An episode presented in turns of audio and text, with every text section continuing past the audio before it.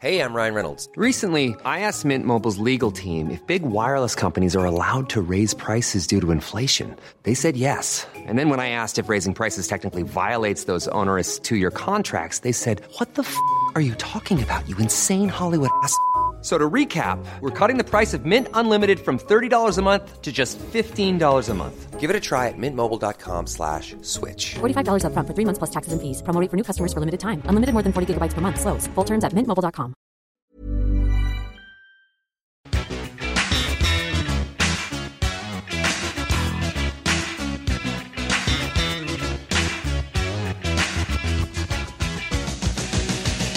Hello and welcome back to Bundesliga for Beginners, the show all about the Bundesliga for beginners. Hopefully, you know what we're doing by now because we're just about getting used to what we're doing. I'm Jamie Smith, joining me as usual, Kev, John, and Jim to go through the weekend's action. All the games took place at the same time this weekend, all on Saturday afternoon. Germany does this for each of the last two weekends, whereas a lot of the leagues just do it on the last weekend.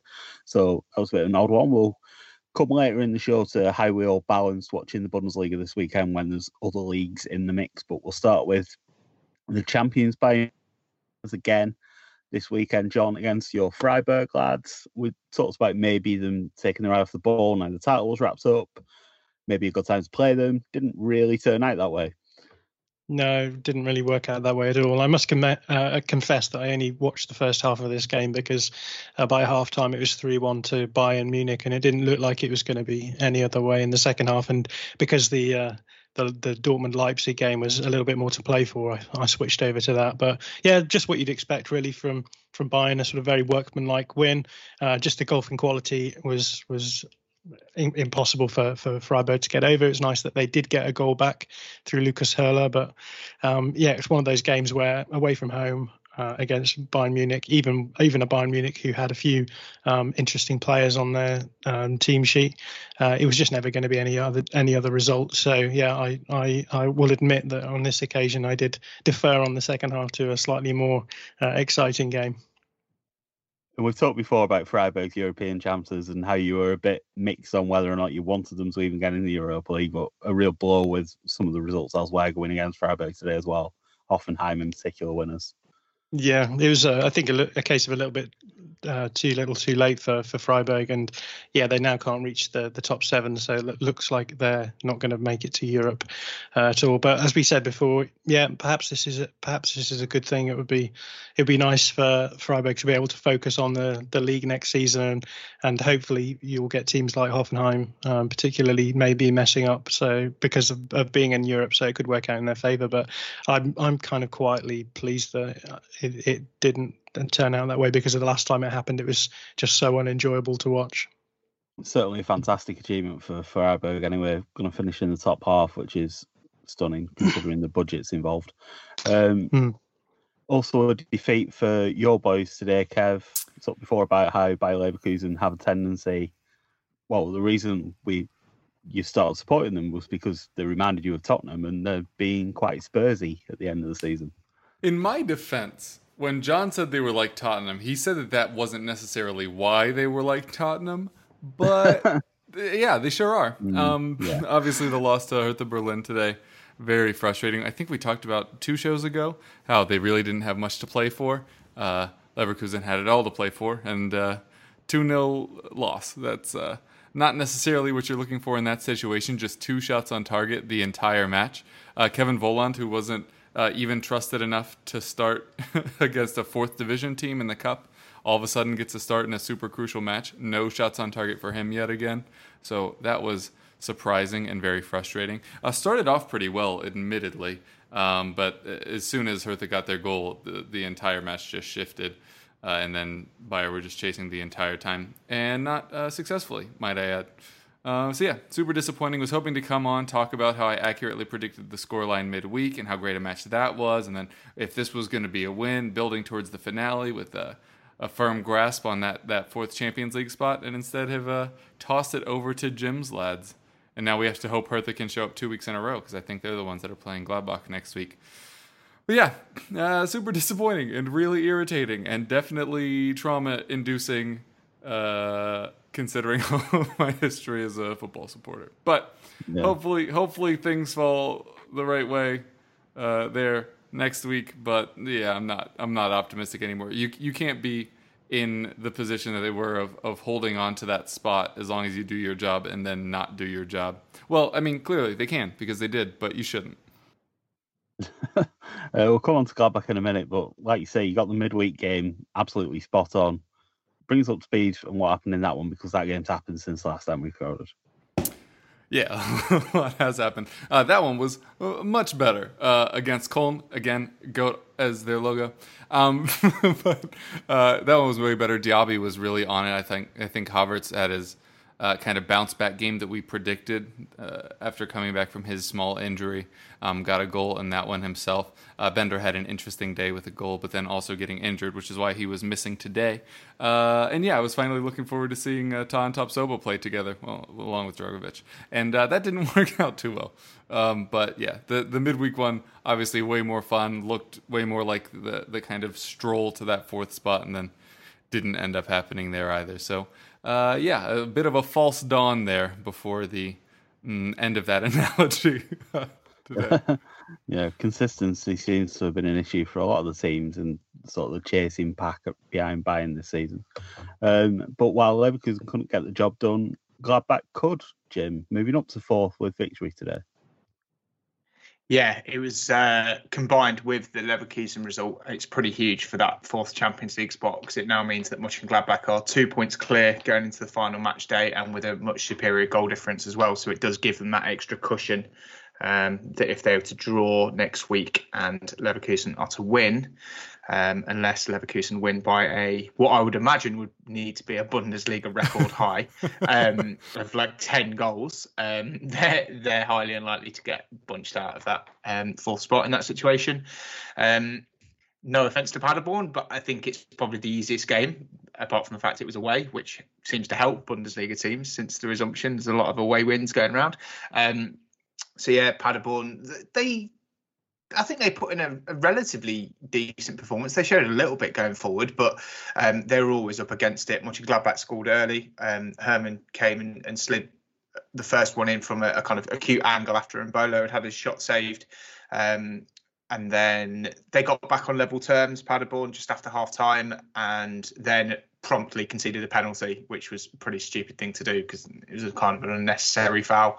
Stindl restored the lead, uh, and then Paderborn shot themselves in the foot again and went down to 10 men, which made it distinctly easier, especially after Stindl then put the icing on the cake about 20 minutes later and scored the third goal. So it was a pretty comprehensive uh, performance, I thought, obviously still without the attacking duo uh, of Pléa and uh, Thuram. So for Embolo to step up and not necessarily score a goal, but at least he, he created the chance for the first, and then for Stindl to kind of cap things off with a double was was pretty useful. Um, and yeah, after some frustrating weeks watching Gladbach, it just seems like the pendulum swung back the other way. As you were saying, consistency is a huge problem, but hopefully we've been on the right side of that switch back now.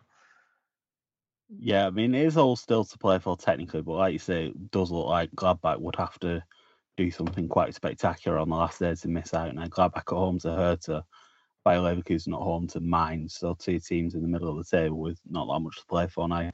Mainz among the teams to be safe after today's results. Köln and Augsburg also securing their safety. Augsburg Woo. cards on the table um, didn't bother watching it, which means that Niederlechner scored because he only ever scores when I don't watch it. So, yeah, bit of a mad one there one-one away to Fortuna, so it was a big game at the bottom because Fortuna are obviously still in that, um, still in the mix there. They're in the relegation playoff place. If they'd won, then Augsburg would have still been in a bit of danger. But as it is, the bottom three are going to be the bottom three. It's just a case of what order.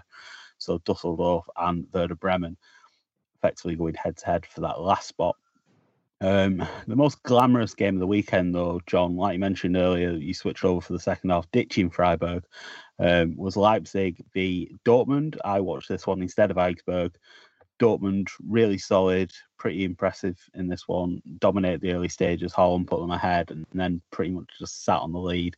Leipzig didn't really create an awful lot in the game. Haaland scored the second at the end as well. Um, and that means that Dortmund are going to finish second for the second year in a row.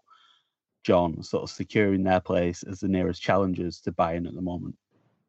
Yeah, it's an interesting uh, couple of weeks for well, a week I suppose for for Borussia Dortmund, who lost midweek to Mainz, a team who they've weirdly traditionally struggled against. But uh, today I thought they were very, very um, uh, impressive.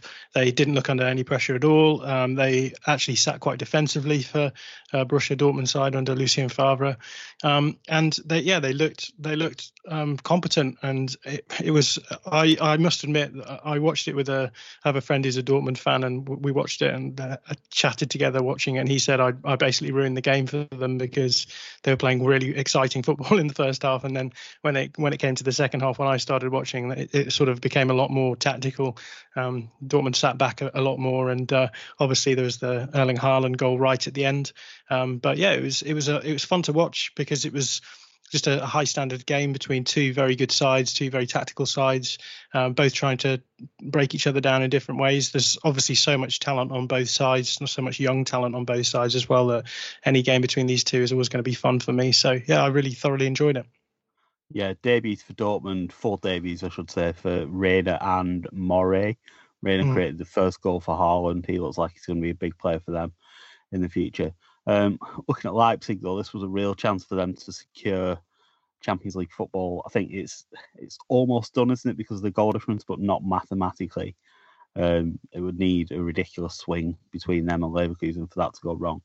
Um, but again, what struck me about Leipzig today was that with Werner starved of service a little bit, and especially the last 20 minutes after he went off, it just didn't pose that much of a threat. It's got to be worrying for Leipzig next season when obviously they're not going to have Werner with his move to Chelsea having been confirmed this week.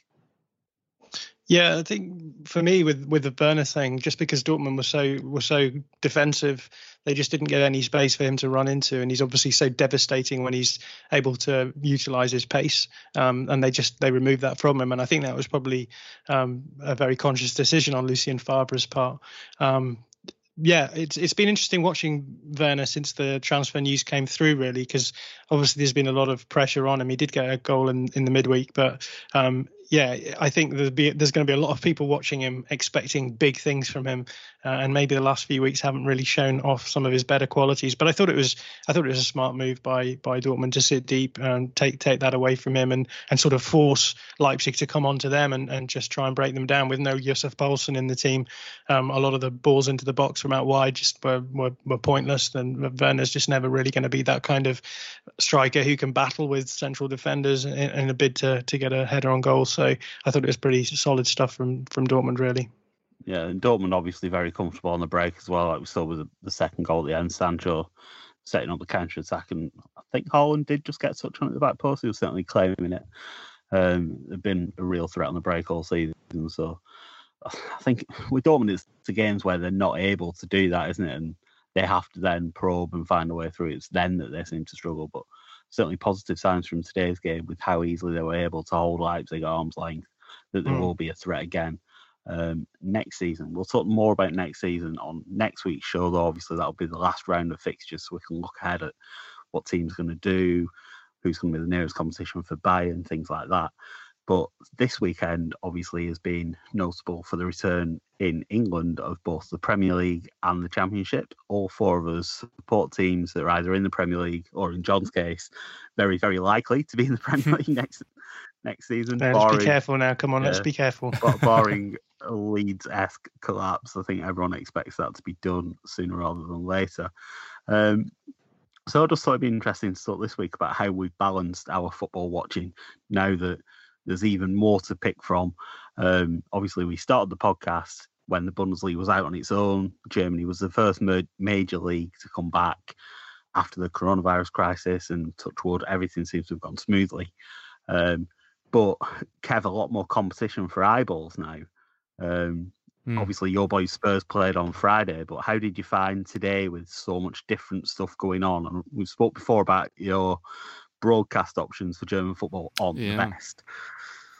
Yeah, so um, just backtracking a little bit, the, Wednesday was really interesting because obviously Leverkusen were playing at the same time as Arsenal Manchester City in the Premier League. So I actually wound up watching the, the Leverkusen match afterwards.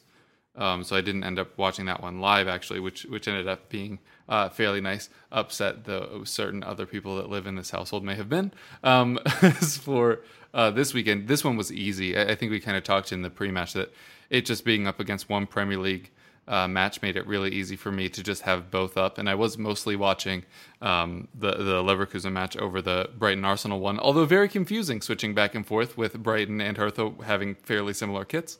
Um, so it was a bit disorienting, but uh, yeah, I, I, didn't find it too problematic. I think in future, I, I am planning on on keeping track of Leverkusen, especially if they make the Champions League. But I'll I'll watch them even if even if they don't uh, stage that miraculous turnaround uh, on the last match day of the season. But yeah, I guess it'll just be some combination of, of watching simultaneously or watching after the fact, depending on, on what the options are. But as you say, the the uh, TV options here in the states aren't great. There's never more than um, two available uh, per match slot, so uh, that's why Leverkusen today I had to uh, not watch on TV. he said vaguely. Um, yeah. So yeah, th- that that will be somewhat problematic. It's Fox here in the U.S. who used to have the uh, Premier League rights and did a terrible job of it. So then NBC got it, and then Fox used all that money and bought the Bundesliga rights here. Um, so yeah, it, it, can be problematic, um, but hopefully it won't be too hard to watch it, and hopefully uh, John will give us some more uh, insight as to how to best handle the the conflicting football schedules, especially now that I think just about everyone is back in Europe. There's never been a faster or easier way to start your weight loss journey than with PlushCare. PlushCare accepts most insurance plans and gives you online access to board-certified physicians who can prescribe FDA-approved weight loss medications like Wegovy and Zepbound for those who qualify. Take charge of your health and speak with a board-certified physician about a weight loss plan that's right for you. Get started today at plushcare.com slash weight loss. That's plushcare.com slash weight loss. Plushcare.com slash weight loss. I'm Sandra, and I'm just the professional your small business was looking for. But you didn't hire me because you didn't use LinkedIn jobs. LinkedIn has professionals you can't find anywhere else, including those who aren't actively looking for a new job, but might be open to the perfect role, like me. In a given month, over 70% of LinkedIn users don't visit other leading job sites. So if you're not looking on LinkedIn, you'll miss out on great candidates like Sandra. Start hiring professionals like a professional. Post your free job on linkedin.com/people today. Yeah, I think um, a lot of it is going to depend, isn't it, whether people have developed a strong affiliation for a club. I think I've, I've watched plenty of Bundesliga games. I've not had any strong feelings about either of the teams involved. It seems like you hate having, Augsburg. That's a strong having, feeling. Yeah, I, I certainly dislike Augsburg. and if I never had to watch them again, I'd be quite happy. But yeah, I think my my view of it has certainly been different to probably the rest of you in that there isn't a team that I'm particularly passionate about. Uh, I'm afraid the flowchart that we used to pick, pick our teams, uh, I'm not happy with the flowchart all. I kind of wish I'd had another go. Um, yeah, I've struggled to love Augsburg. Um, Jim, how are you feeling about it? Because Gladbach seemed to me to be one of the more exciting teams in the league. They've had a good season, started extremely well. Looks like they're going to get in the Champions League. Do you see yourself sticking with Gladbach? And how are you going to balance following them and Leicester, who obviously you've got a much deeper affiliation with? Yeah, it's going to be tricky. Um, I mean, this weekend it just so happened that Leicester were playing in the early game on Saturday, so I could get my kind of number one priority out of the way before any of the Bundesliga matches started, which helped. Um, but obviously, I mean, I in a non-coronavirus world, I would be going to Leicester games, um, every home game, and then regular kind of away games as well. So that's going to potentially impact my ability to watch Bundesliga generally, but also Gladbach. I mean, as Kev said about the Champions League, if, if Leverkusen get in and Spurs are in there too, then there might be a nice bit of opportunity to watch um, Gladbach regularly in Europe on the nights that Leicester aren't playing. If they do make the Champions League, obviously I'm not counting my European chickens just yet. But if they do make it into the top four um, or the top five, as it is potentially if Manchester City's ban holds up, um, then yeah, we we might be in a position where you know Gladbach and Leicester would be in Europe for a decent period of time. So that could be fun. Um, I think it's helped that in stark contrast to your hate of Augsburg, Jamie, then I, I, managed to, by pure chance and answering a load of random questions um, favourably in terms of the football that I got to watch, uh, I've picked a team where I think you can really identify with them, even as a kind of semi-neutral, in the sense that there's a lot of good enjoyable football being played. They seem to kind of play a brand of football that's quite attractive to watch the vast majority of the time. Um, and they don't win every week. You know, there's there's been plenty of back and forth and plenty of unexpected defeats this season, which isn't necessarily the greatest in the world, but it does offer you an opportunity to watch a team where you're not necessarily going to know they're going to win every week. And I can imagine in the same way that I'm sure you wouldn't necessarily adopt Bayern Munich as your Bundesliga team unless you were just kind of out it, in it for the glory, which some people are. But if you actually want to watch a team go through the highs and lows, and you know, there's some really good young players at, at Mönchengladbach um, as well. So I think that's kind of fun to watch because they may then disperse off into different other European clubs, um, hopefully at the very top end of the of their respective divisions wherever they move to, um, which could be quite fun as well. Just to say, oh, you know, I used to watch, say, someone like Embolo or Thuram um, play when they were at, at Mönchengladbach. So yeah, it's it's been a fun ride, and I'll definitely stick with Gladbach. It's just a matter of it's going to be interesting. I think the main thing is how the Premier League rights shape up next season because yeah. I've got a sneaky feeling that Sky and BT and Amazon uh, won't want to relinquish that 3 p.m. Uh, blackout spot again or spots if it's multiple games. I think by the coronavirus giving them a taste of having every single game on TV, that's very, very difficult to wean a uh, TV package off now. So there might well be some renegotiation, I think, where we get even more games on TV in different slots. Um, so it, that could be quite interesting because if that happens, it covers even more of the schedule up, which which can make it difficult if you want to watch every Premier League game, for example, over a Bundesliga game. Yeah, I think that's a really good point. I think we've been quite blessed in in the UK. If you if you're listening from elsewhere, how the Bundesliga has worked certainly the last few weeks is that BT have shown all the games on TV. You can get them on the red button. So I have had the chance to watch Augsburg, which I've not taken up all the time. But there's also it's nice to have the option not to watch yeah, them. Nice to have the option and think, what am I going to watch instead of Augsburg? Please let it be something else on instead of Augsburg. Is it related to Drew Barrymore in any way? Right, right, right. Well, exactly. Depends on how hungover you are. But uh, yeah, there's also bookmakers who have live streams of all the games as well. So I've watched quite a lot of Bundesliga on bookmaker live streams, which isn't the premier televisual experience, but it's good to have that option and you can just dip in and out of it while you're reading the internet or browsing Twitter or whatever. So, yeah, it's been quite comprehensive, the Bundesliga coverage in Britain. Um, but I don't know how that's going to shake up next season either. Um, John, you've been watching the Bundesliga for a lot longer than us, and a lot of the games do kick off Saturday afternoon, same as the traditional English kick-off times. How have you balanced it in the past? I think that's why I really tried to focus on one or two teams um, because then then I can sort of make an effort of of watching the teams that I support of a weekend um, and then the rest of it sort of catching up maybe in the in the middle of the week seeing um, what what the other clubs have done. Um, it's I really love the championship, but um, with Leeds being in the Premier League, it will make my life a lot easier in that regard because um, it, will, it, will, mean I probably reduce my leagues down from just from three to, to two, so just the, the Premier League and the Bundesliga. So that's certainly going to make my my life easier on paper. Uh, but I tend to yeah I tend to watch the the games outside of I, I, plan around basically what what the two teams that I'm supporting are, are going to be doing, and then and then I sort of look at the um, the way that everyone else sort of fits around those two time slots, and then I sort of go from there. So yeah, today I watched the um, the Fulham Brentford game, which was quite important for Leeds, uh, and then I kept the West Brom. Um, I, I, double screened, had the West Brom Birmingham game on, and uh, watched the Arsenal game as well, um, and the Bundesliga games in between that. So yeah, managed to balance it off okay today, and there's never been more football on TV, so I think I might just about survive. Yeah, I think I went from the first week when there was so much on, being like, "Oh, there's so much football, I want to watch all of it," and like watching ten minutes of each game, to already being like, "There's almost too much. I can't choose. I don't know what to do." Um, it's fair to assume if, if Leeds had been playing in the three PM slot, you would have watched Leeds as well as instead of the Bundesliga. How would that have worked out? Yeah, I would watch Leeds ahead of the Bundesliga if there was a clash like that. I think um, I'd probably dual screen it, but then I would yeah. have the volume on on Leeds and, and sort of focus on that. So yeah, it's um, that that'll be the way that it goes next season as well. It will be interesting to see how it plays out. I think Jim's got a really good point about the 3 p.m.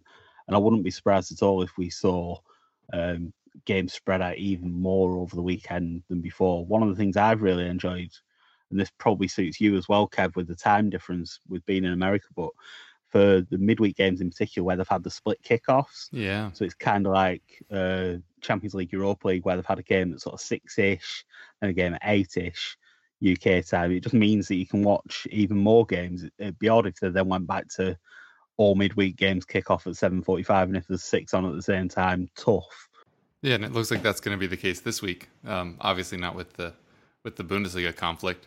Um, I say obviously. I I pretty sure that match week is next weekend. Probably should have looked that up. Still beginners. Um, but uh, yeah, having them split like that obviously makes it way easier to focus on individual matches at a time, e- even if you're doing it from separate leagues. Kind of like what I was saying with uh, today, with just the one Bundesliga match and the well for me because I was just watching Leverkusen and the one uh, Premier League match. So yeah, if they fan them out more like that, um, and it'll also be interesting to see if they expand into more of the week in an air quotes regular season if that's what happens in 2020 2021 um, or if we'll see these like random tuesdays and stuff still getting matches uh, just to kind of spread out all of the viewing instead of having like literally the Premier League Championship, Bundesliga, Serie A, La Liga all happening at exactly the same time. Because I feel like outside of just the Bundesliga, which obviously drew our interest being the first one back, I feel like a lot of people are going to start watching a lot more, especially as people continue to be stuck at home, especially if there's a meaningful second wave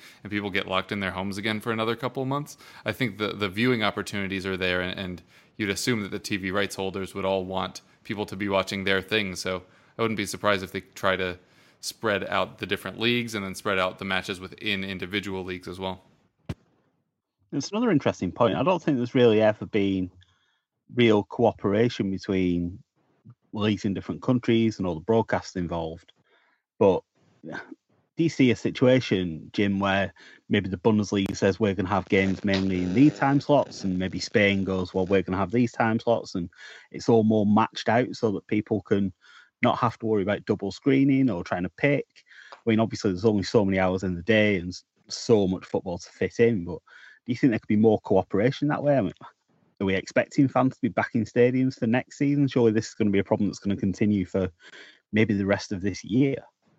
Yeah, it's certainly something. I'm not sure necessarily about how much cooperation there will be, but for example, I know Spain have often moved to like a midday kickoff um, on a on a Saturday or a Sunday, and I think I think I read that the reason they did that in La Liga was for an audience that were in like the Middle East in terms of like their premium time slot um, for kind of appointment viewing, I guess, um, because they're trying to establish themselves as a presence in that region. Um, with obviously, especially with a, a, World Cup and Qatar coming around the corner, and a few players like Xavi going out to to Qatar and having a big presence there. So there is that kind of thing, but particularly in the COVID world that we're in now, I can't see fans being back in stadiums in 2020, even you know, regardless of when the next season starts. Um, I'm not expecting to go to a Leicester game until probably 2021 um, at the earliest, and in that situation where you don't have to cater for match going fans because that's really the only reason well, not the only reason, but if you're a broadcaster, that's the only reason why you couldn't necessarily get away with a six o'clock kickoff on a Wednesday afternoon. Because if you tried that normally, uh, you would have fan groups up in arms about away supporters or just home fans who don't finish work until five o'clock, five thirty in offices, and getting to games then for six o'clock is really, really difficult. Whereas if you're talking about everyone being either working from home or being in front of a screen and not having the option to go to a game anyway, then actually a six o'clock kickoff on a Friday, like we had for the first first um, kind of full round of the Premier League this week makes sense because it means you can split out those two games, get two games back to back, and actually still be finished for 10 15, 10 30 um, on, a, on a Friday night, which is fine for everyone. And I mean, it's also, I guess, it depends how the situation goes. I mean, I'm sure pubs and and catering outlets like that who rely on a lot of trade coming in to watch games, once their social distancing relaxes to the point where we're able to go back to those places, they'd be absolutely delighted if they had more time slots. And it would probably make it more cost effective for them to pay thousands and thousands of pounds for the rights every year to show the football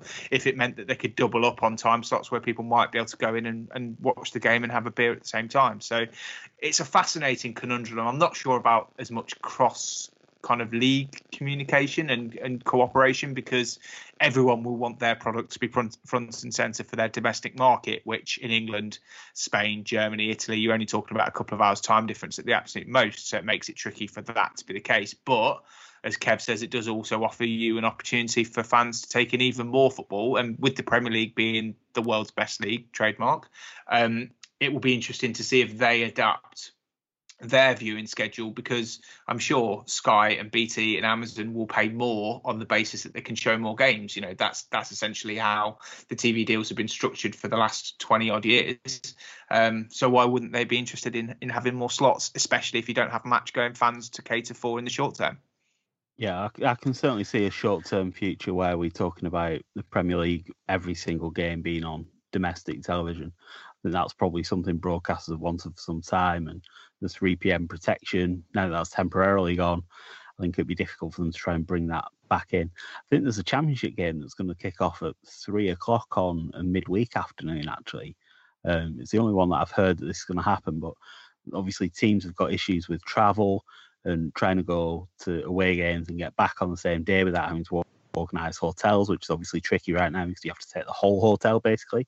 Um, I want to say it's Middlesbrough again, someone from far away I mean, everywhere is pretty far away from Middlesbrough, but yeah, I think it's Middlesbrough, someone that would have had a, a, long trip and they've decided to play it in the middle of the day. And like you say, I mean, even if you're pretending to work, you can just stream the game on a laptop or something. It doesn't seem to be that big of an issue. Um, John, will bring you back in. There's, I think some countries in Europe that have had different coronavirus experiences already have some fans back in the stadium. Um, Germany obviously have this power fan culture, and there was a lot of upset originally when they played games behind closed doors before the lockdown, wasn't there? What's the sort of feeling around the Bundesliga now because they've handled this so successfully? Are they going to try and have fans inside the stadium next season? Has there been any talk about that so far? What have you heard on that front? Yeah, I haven't heard anything on this actually, and uh, I suspect that they are just going to assume that there won't be fans in the stadium next season. I mean, Kev's already mentioned that we aren't entirely sure about what a second wave is going to look like, if it even exists. Um, and I think the the German authorities are, are, are, pretty balanced on this sort of thing. They're gonna they're not going to push the push the boat out. The only place I've really heard of of having uh, fans in a sort of major stadiums has been in New Zealand for rugby, um, and obviously they're way ahead of the curve when it comes to containing the virus. So I think a lot of it will come down to um, w- waiting and seeing what the what state of play what the state of play is in terms of the virus by the time next season comes back. Um, because I think you don't really want to uh, set up a situation where you are bringing fans into the stadium and then have to sort of change the protocols all over again to to to set things up so that uh, if everyone is locked down again, um, you have to rethink through the way that you're doing things. So I suspect they'll be pretty slow on trying to get fans back in, particularly at the major um, in, in the elite leagues in football. But I've not heard on uh, anything on that, so don't quote me on it. I think it was Denmark. I'm sure it was Denmark. I saw something on Twitter saying they had fans social distance, so like every three seats or something. I don't know how that works if someone scores. Do you just celebrate on your own? I can't imagine that's very practical, but yeah, it seems to be something that some countries are doing. Um, I just, I think with Germany, it's particularly interesting because the fans have rolled back against things like the Monday night games, the Friday night games. They're really unpopular with the ultra groups, aren't they? So we talk about spreading the games out throughout the weekend, like the Premier League's done is that going to be accepted in Germany if it's the same again next season? I suppose since the way they've done it has been so successful this time, and their season's going to finish first, so they're going to have more time to think about it. Although there's the European competitions to look after in August as well. Surely there's going to be pressure from the fans to get fans back into stadiums if the virus seems to be under control. But the most important thing, John, is that it's all going to be safe and secure, which they've managed to do so far with the protocol as it is. Yeah, I think there's a lot of competing factors here. I think that's what makes it so complex. There's obviously the ultra groups who um, who want football to have fans in it, but then the ultra groups equally were the most vociferous in getting the the football closed down in the first place because they realised it wasn't safe. Um, and I think there's a there is a huge social aspect to the way that the ultra groups um, engage with with their teams in in Germany. So I think there's a there's going to be that realization there too. So I think that's why we haven't seen um, any plans mooted for bringing fans back in because I think a lot of the fans still think that it's unsafe to have fans uh, football being played at all, let alone football um, without fans. So it will it will come down to that, I, I suspect. And um, you know there's all there's all other things as well obviously have to be worried about. There's so many 13 uh, clubs in the top divisions they were claiming were likely to go down uh, would, would likely to go into some kind of financial difficulties uh, with the way football was going as well. So and a lot of the ultra groups are, are, are, very keen on this idea of, of making football sustainable and and having that that sort of um, notion of the football club at the center of the communities that you live in um, that that I think has all been thrown up by this too.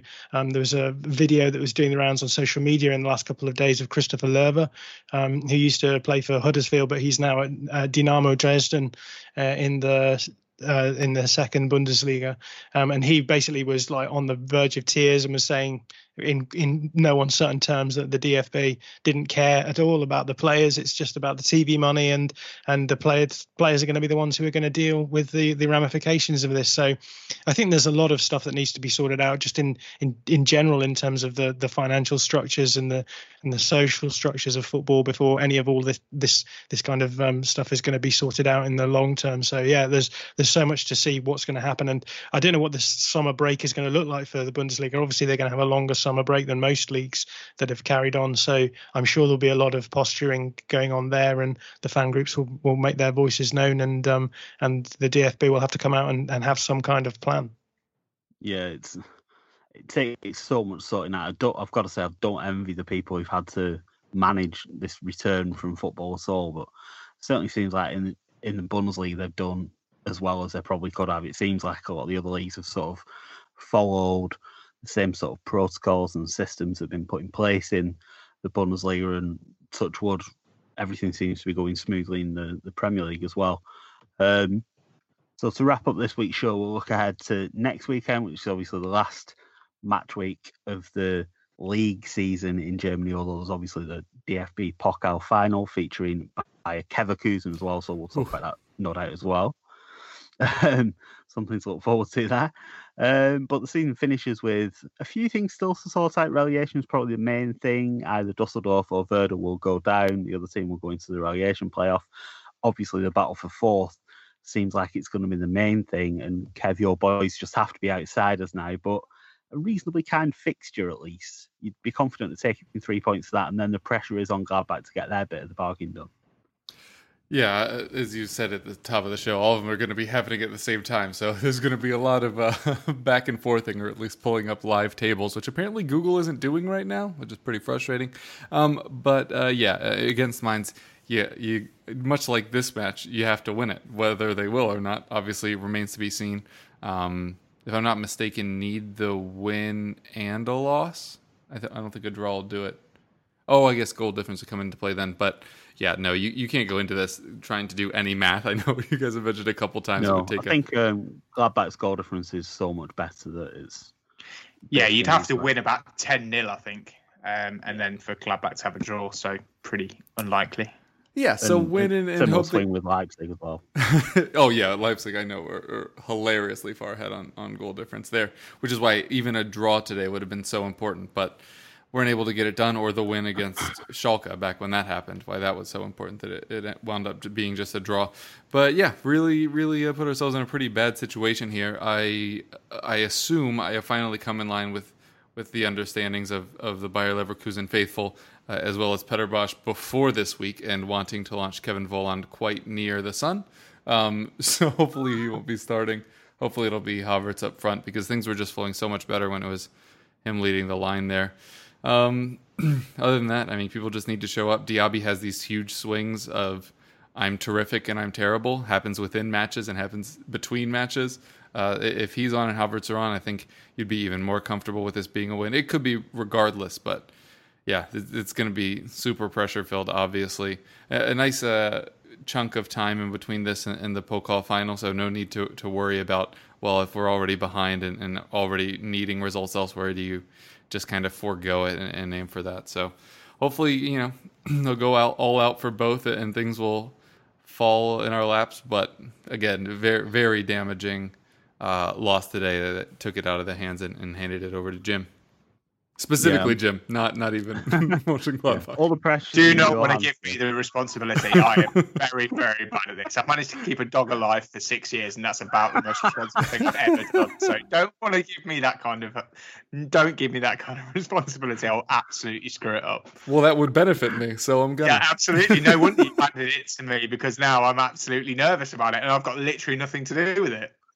Just the thought of it's making me nervous. I'm quite looking forward to how the last day plays out because in English football we've got used to the stereotypical fans with radios, even though no one's listened to a radio for like 20 years. You have to have the radios to get the scores. I assume the on the benches they'll have some more sophisticated technology going on than like an FM radio to the ear to see what's going on in other games. Um, but like Kev says, Jim, all the pressure on Gladbach. Um, fourth place in their hands. How, how do you think they're going to cope with that expectation? I suppose again, the match that they're playing is quite kind on paper in that they're at home against mid-table opposition that don't have as much motivation. Yeah, we did think a Hertha game was quite a kind assignment for uh, Bayer Leverkusen today, and look mm-hmm. how that turned out. So I, I, wouldn't necessarily say it was a definite, but I think at home, I mean, even is home advantage even an advantage anymore? It certainly seems to be less of an advantage than before the coronavirus situation and no fans. So that's again is something that is probably less of an effect. Um, it, it's still a very winnable game, and uh, especially with Gladbach having the cushion, I guess, of knowing that a draw is probably good enough. But that's also a very weird mindset to be in because if you if like if you're Leverkusen, you know you have to pretty much go out and win, right? So it's it's it's win at all costs. Whereas if you've got the draw on your side as well, it kind of brings in that little bit of complacency potentially. Um, I've watched Mönchengladbach often enough now over the last few weeks to know that there is a, an absolute shocker of a performance in there, like the the home defeat to Frankfurt a couple of weeks ago. Um, so you know, it, it's it's tricky um, to to know, but we've certainly given ourselves, uh, uh speaking as a Mönchengladbach fan that I am now, um, we've certainly given ourselves a, a, fantastic chance of of securing that fourth place. Definitely, it's just a case of you know you don't want to celebrate it until it's done and dusted. Um, I'm very much against that in any form of kind of life, not just football. We don't celebrate something until the the ink is dry on the final table, as it were. So yeah, I mean, at least there's still something to play for in that fourth spot um, going into the final week because the league is a little bit short of of um, storylines going into the final round. So it's good to have a, a little bit of jeopardy. I just wish it wasn't involving Gladbach, essentially. Jim could have two teams in the Champions League next season. How fun would yep. that be? Um, John, we'll just bring you in on this. You've watched more of the Bundesliga this season than us. Obviously, the table doesn't really lie, but do you get the sense that Gladbach have been slightly better than Leverkusen and probably deserve it a little bit more? Yeah, I think so. I'm afraid. Um, in, in, many respects, you know, well, in many respects, in many respects, what what um, Marcus Marco Rose has achieved at Gladbach is impressive. Uh, they they both both Gladbach and Leipzig spend much less on their wage bill than Leverkusen do, and you'll know what just having watched Leverkusen just how much talent they do have in their side.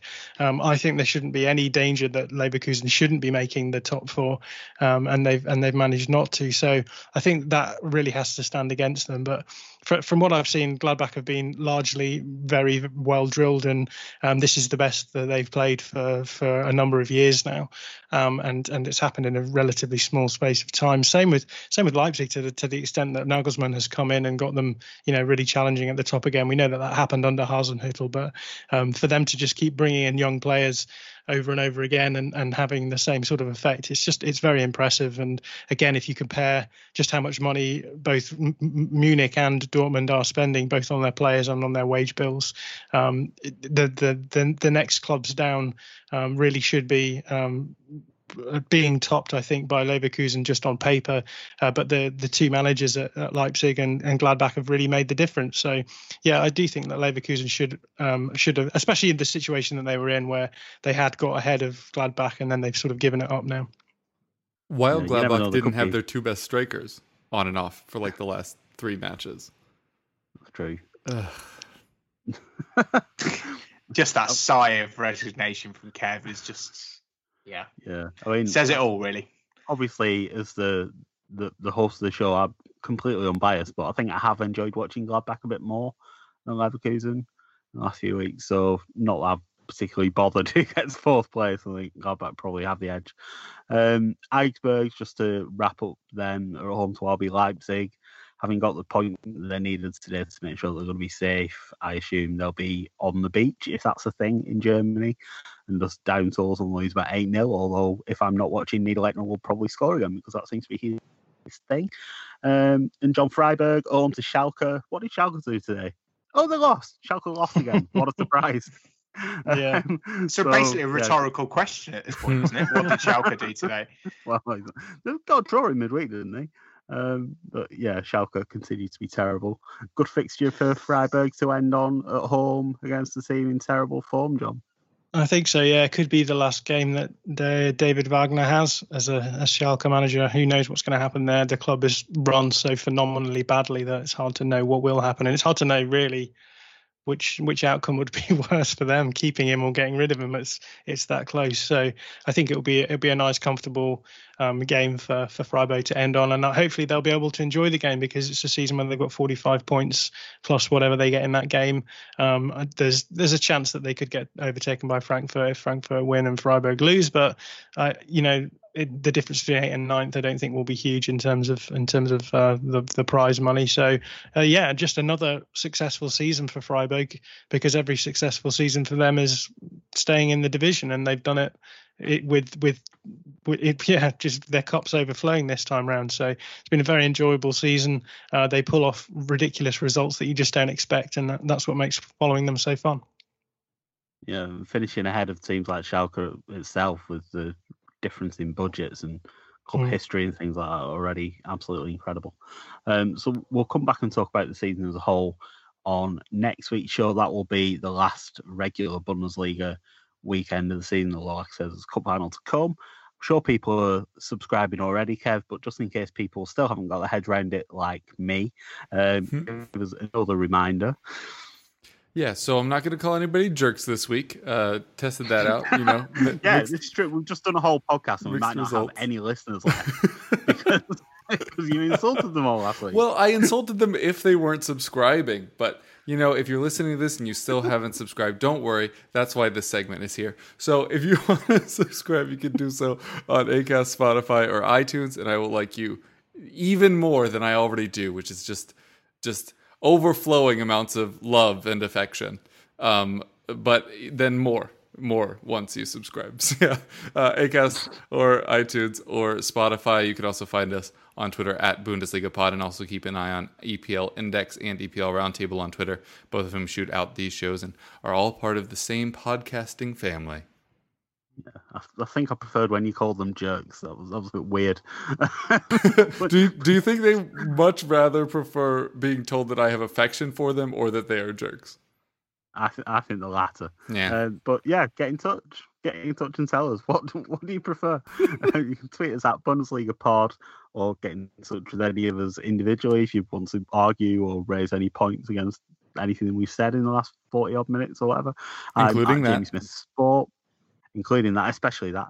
I'm at Jamie Smith Sport. Abuse, as always, goes to Kev at Kevrov. Jim is Jim Knight Tweets. John is John underscore McKenzie. But that's it for this week. Like I say, all games on at the same time again on Saturday. So we'll get the podcast out as soon as we can after that. Um, but that's it for this week. I've been Jamie Smith. This has been Bundesliga for Beginners, and we'll catch you again soon. Goodbye.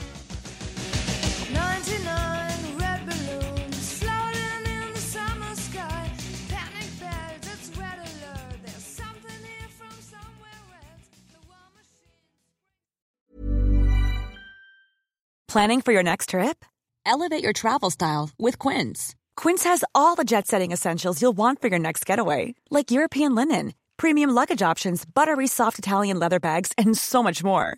And is all priced at 50 to 80% less than similar brands. Plus, Quince only works with factories that use safe and ethical manufacturing practices. Pack your bags with high-quality essentials you'll be wearing for vacations to come with Quince. Go to quince.com slash pack for free shipping and 365-day returns.